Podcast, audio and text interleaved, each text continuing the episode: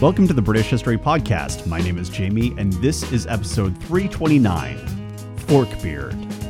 This show is ad free due to member support, and as a way of thanking members for keeping the show independent, I offer members only content, including extra episodes and rough transcripts, and you can get instant access to all the members' extras by signing up for membership at thebritishhistorypodcast.com for about the price of a latte per month. And thank you very much to Wilson, James, and Colby for signing up already.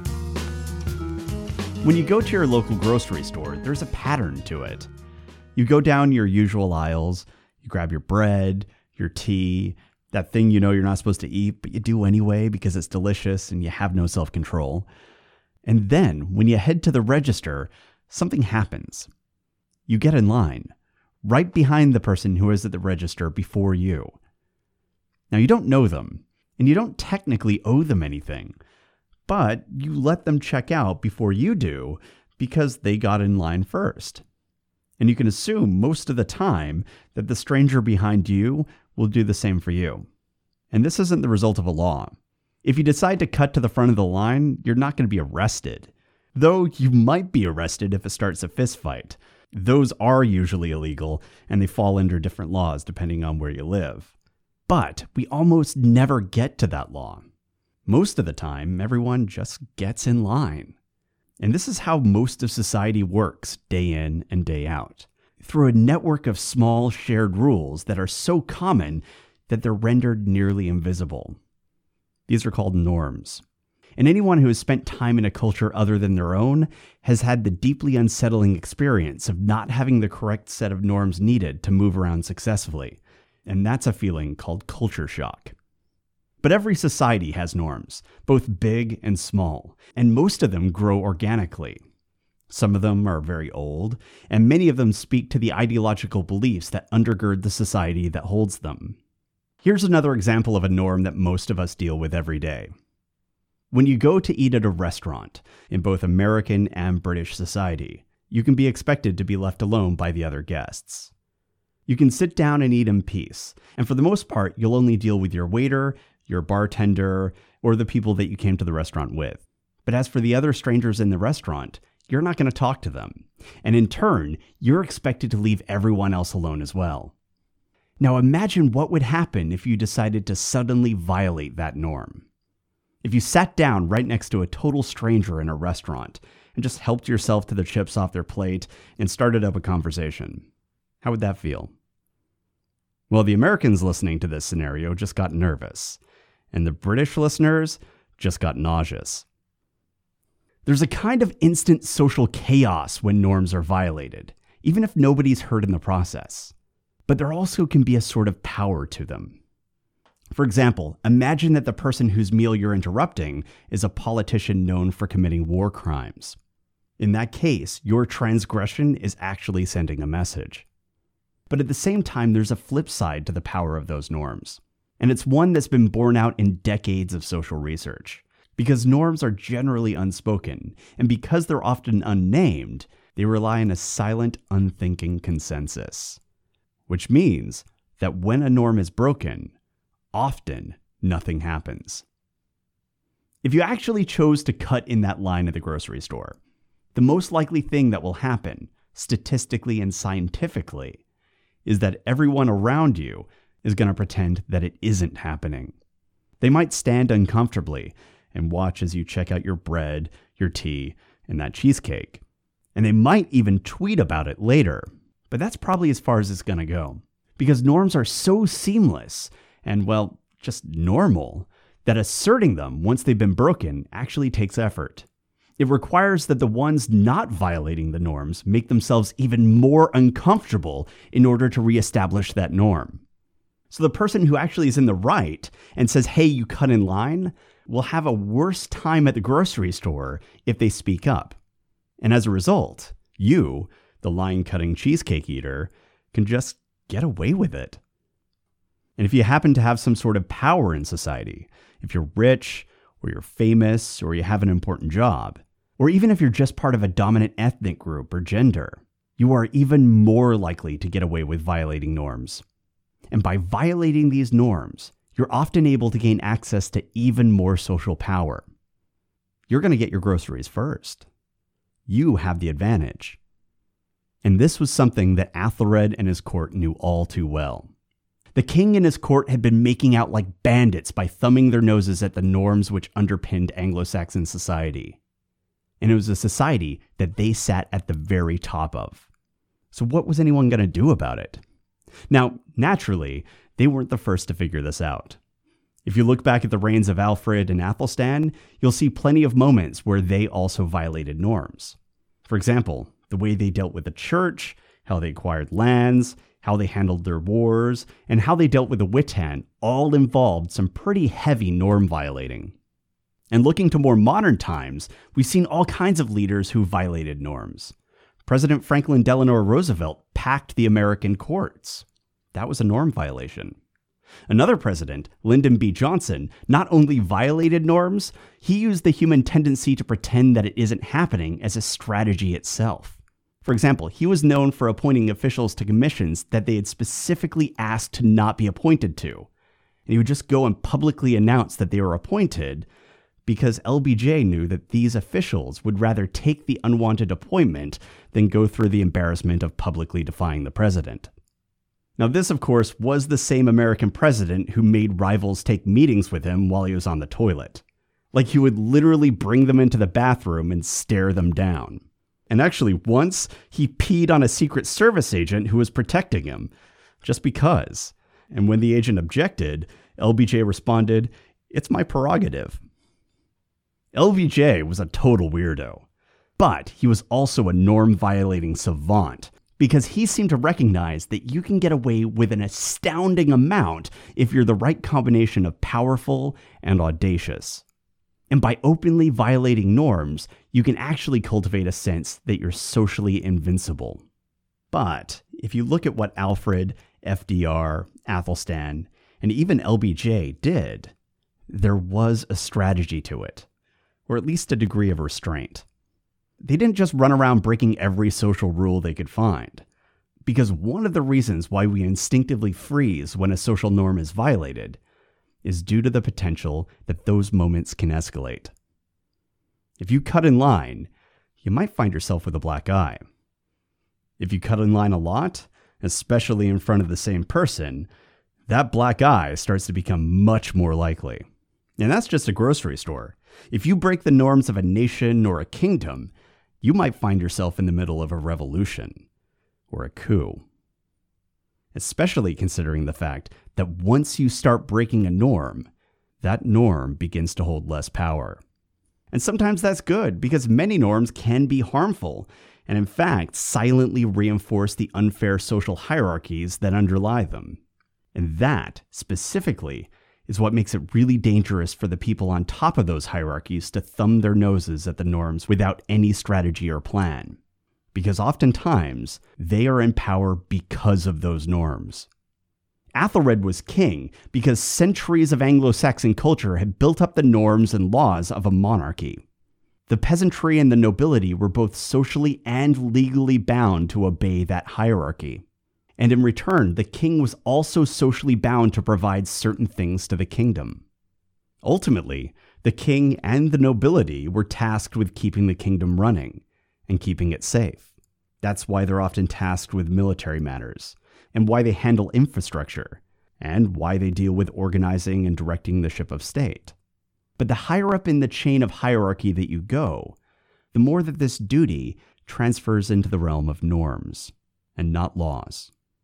And at the very top, for the king and those closest to him, there was nobody who was capable of reasserting those norms once they were broken.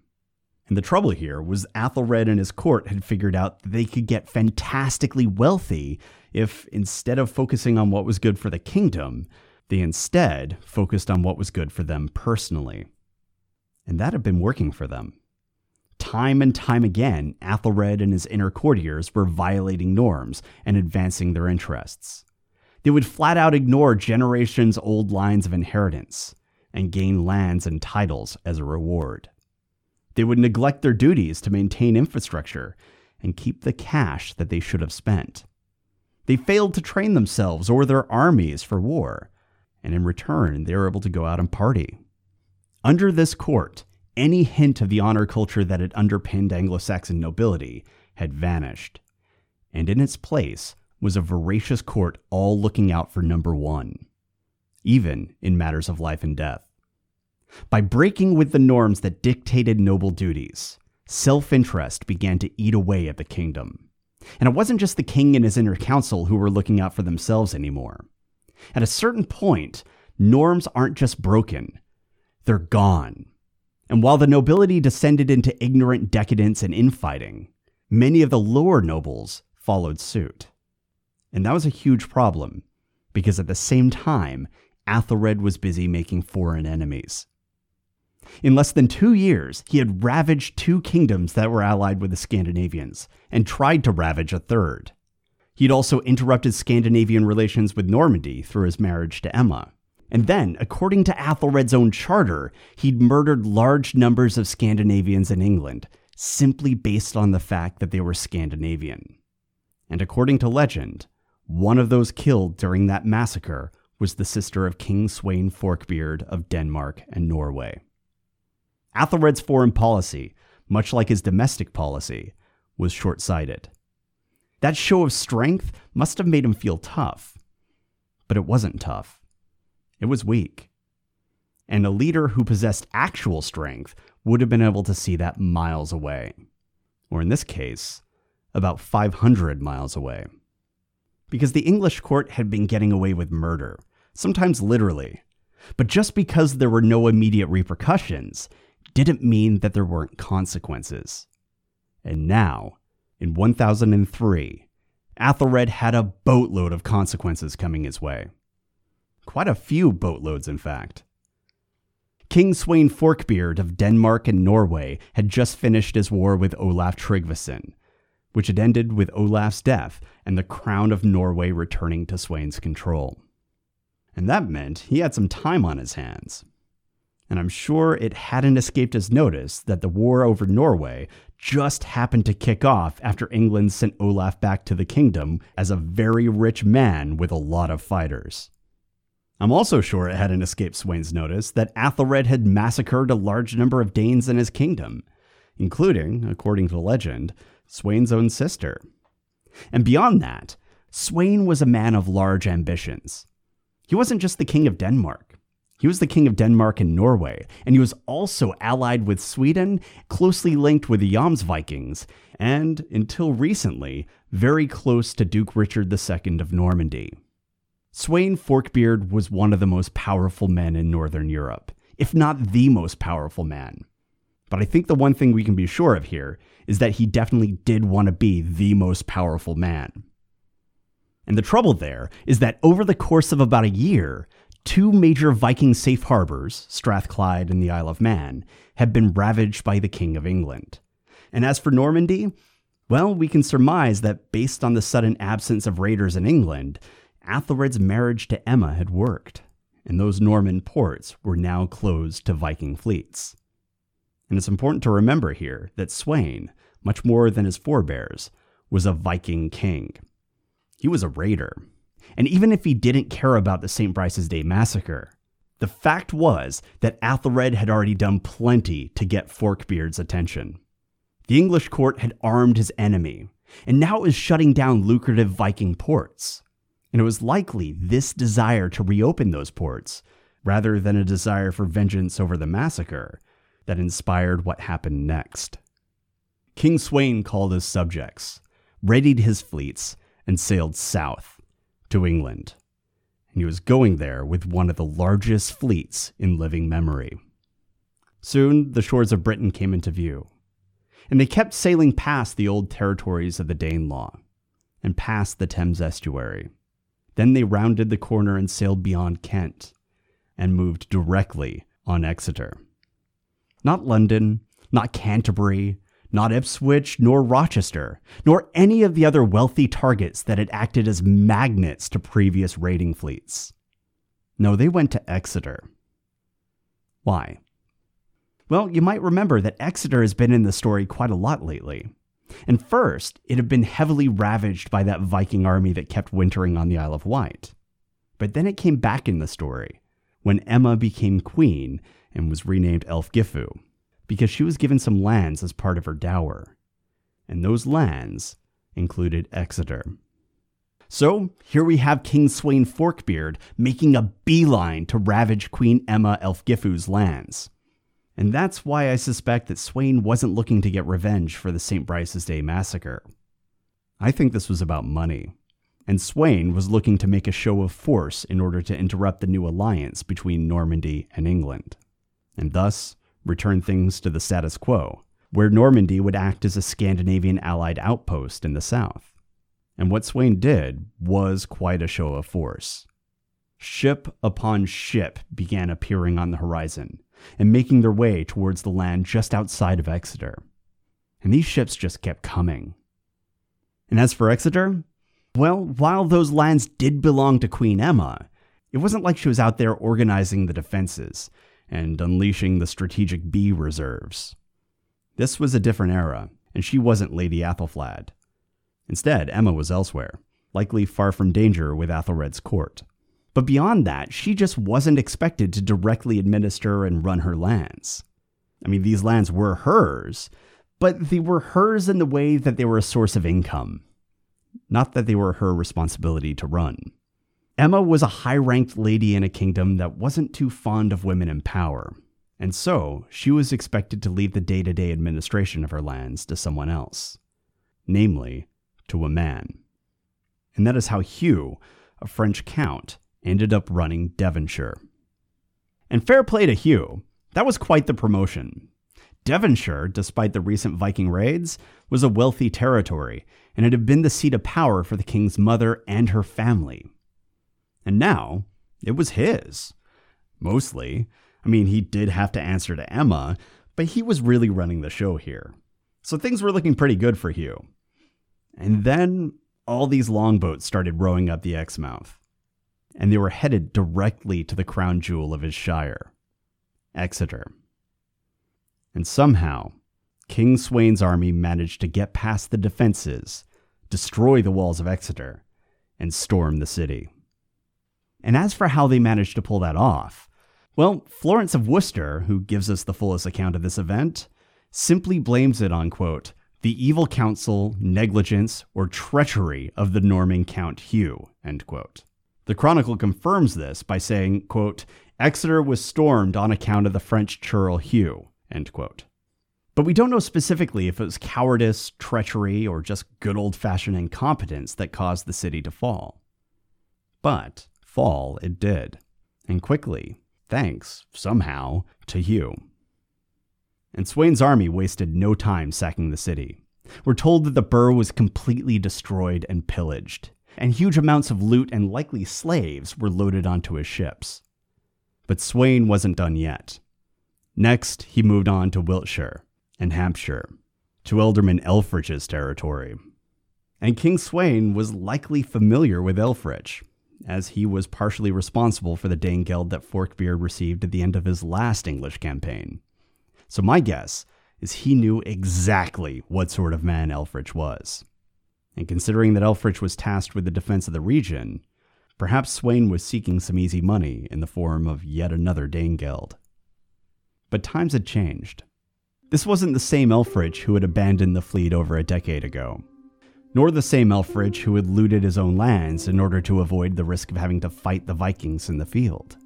By this point, Elfrich had lost his son, he'd lost his position on the council, he'd lost so much.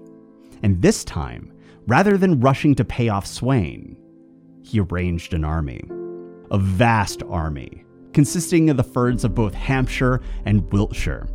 The Chronicle refers to this force as, quote, a great English army, end quote. And it was a good thing that it was, because what Sweyn had brought to war was also enormous. But it was time for payback. And unlike Sweyn's soldiers, Elfrich and his men weren't fighting for mere money. They were fighting for their homes, for their families, and for their own lives. And we're told that with the great English army gathered, and with Elfrich at the head of it, they marched, quote, very resolutely towards the enemy, end quote. And it was an enemy that wasn't hard to find. A force that size can't be hidden all that well, especially in unfamiliar lands. So before long, the English army approached King Sweyn and his Scandinavian forces. The Fyrd arranged into lines. They were armed with swords and spears, and on command of their officers, they raised their shields, locked themselves into their shield walls, and looked to Elfrich for the command to advance. And Elfrich, fulfilling the duty held by the Hearthrod for generations, looked over his own forces, and he immediately faked having an illness. Seriously. And this wasn't the first time. In telling this story, the Chronicle states Elfrich, quote, was up to his old tricks, end quote.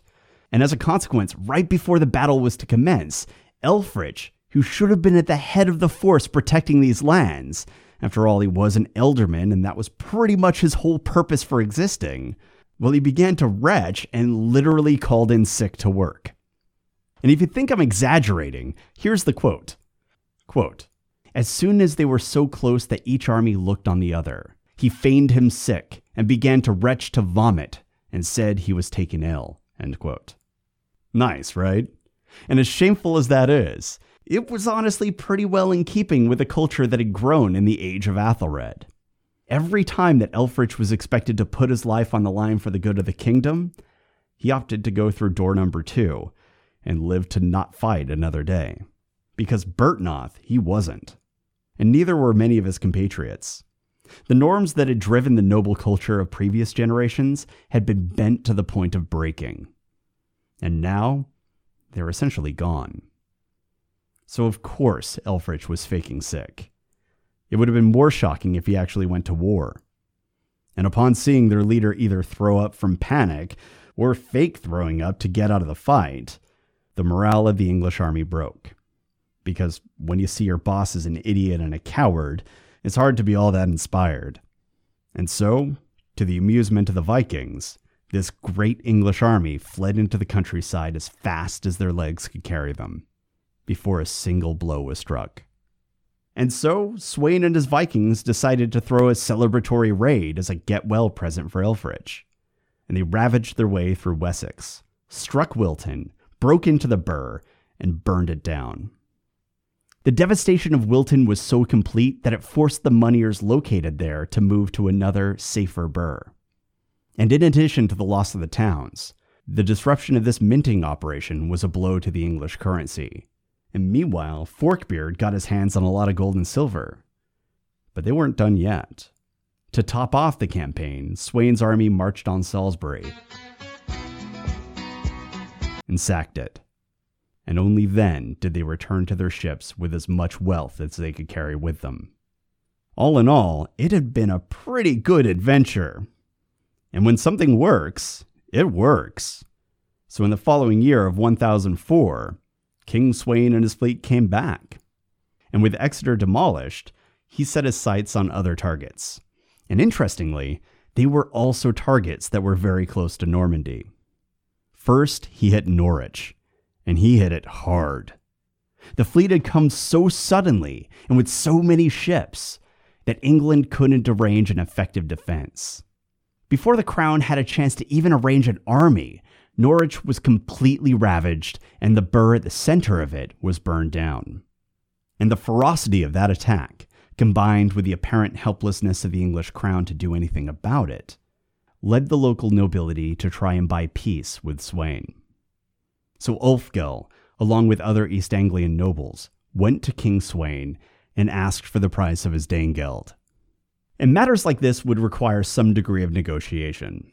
So a truce was established while Sweyn and Ulfkel tried to work out the particulars. And that took time, an unusual amount of time.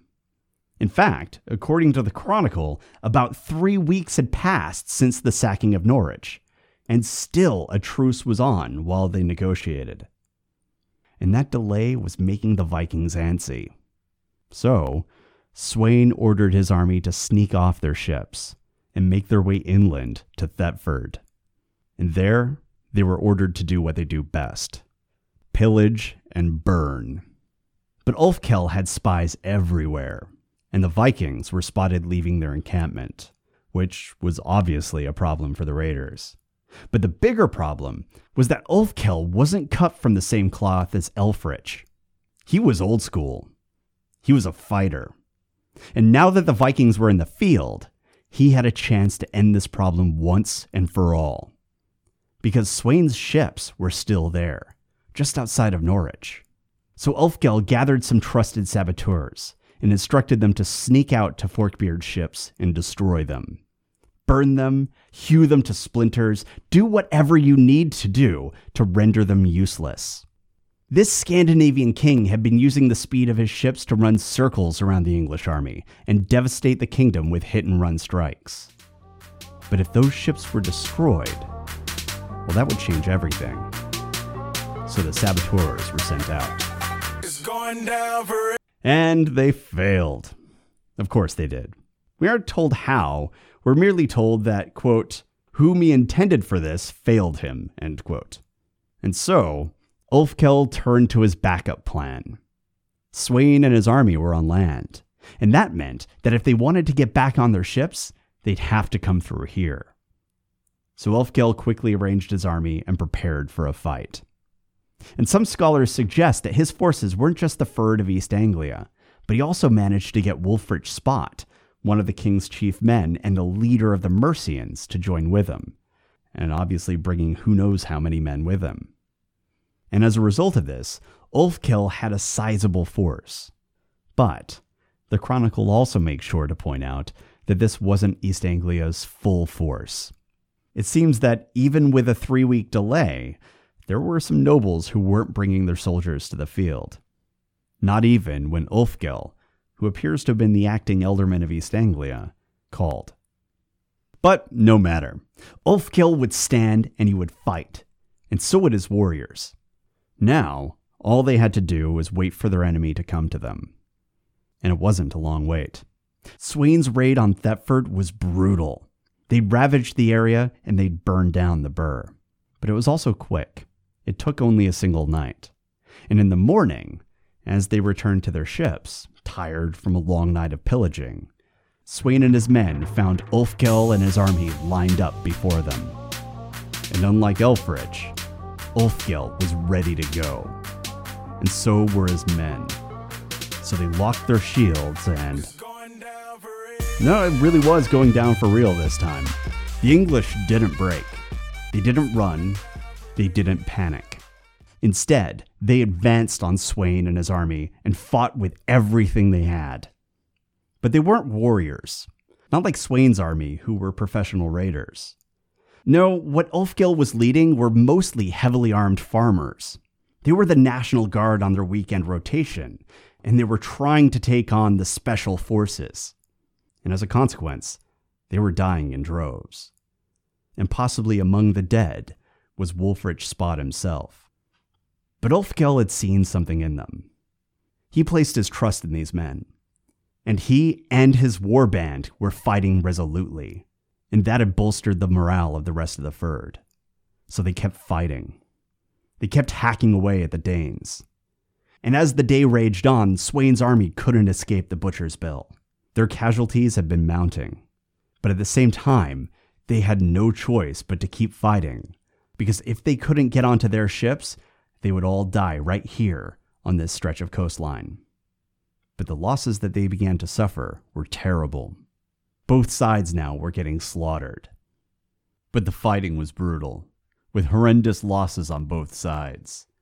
And among the losses were the English nobles, what the Chronicle calls the flower of East Anglia. And eventually, it was just too much for the English army to bear. And soon thereafter, the battle turned, and Sweyn and his Vikings were able to fight their way through the English lines, disperse them, and get back to their ships. The scribes tell us that had Ulfkel's army been at full strength, the Danes would have been stopped there. But unfortunately, not everyone answered Ulfkel's call for help. And compounding the problem, his saboteurs hadn't burned down Sweyn's ships. And thus, even though the leaders of East Anglia and presumably Mercia, along with portions of their Fyrd, had fought bravely, and even though large numbers of them were now dead, Sweyn and his army had survived, and they continued their campaign in England. But the defense that Ulfkel had put up was so ferocious and so impressive that he became famous in Scandinavia. Skalds spoke of him in poems and epics with admiration, and he became known as Ulfkel Snelling, Ulfkel the Bold. And as for East Anglia, the Norse began to refer to it as Ulfkel's land. But the fact remains that that battle was a loss, and Sweyn was still in England. It seemed that nothing could bring this menace to an end. Most of England's nobility simply weren't up to the task, and those that were kept finding themselves on suicide missions because they weren't given enough support. And then, England was struck by an even greater enemy. The kingdom was hit by what the Chronicle calls the Great Famine. And the scribes record that it was so severe, quote, that no man ever remembered one so cruel, end quote. And as the famine raged, Ealdorman Ordwulf of Devon the king's own uncle, died. Then, compounding the specter of death that haunted Athelred's court, one of his sons by Ælfgifu, Egbert, also died during this period, which meant that he was now down to five living sons from his Anglo Saxon wife. It's not clear whether or not this was connected to the famine, but the famine was terrible. However, the Black Horse did have one small mercy. That English famine of 1005 was so cruel that even Sweyn Forkbeard's army faced starvation as they tried to continue their raiding throughout southern England. There simply wasn't enough food for them to steal. And so, at long last, King Sweyn Forkbeard's army left England. The nobles' mismanagement of the country had paid off. Kind of.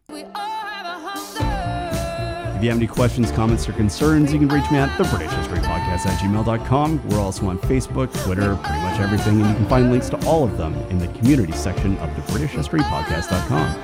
Thanks for listening.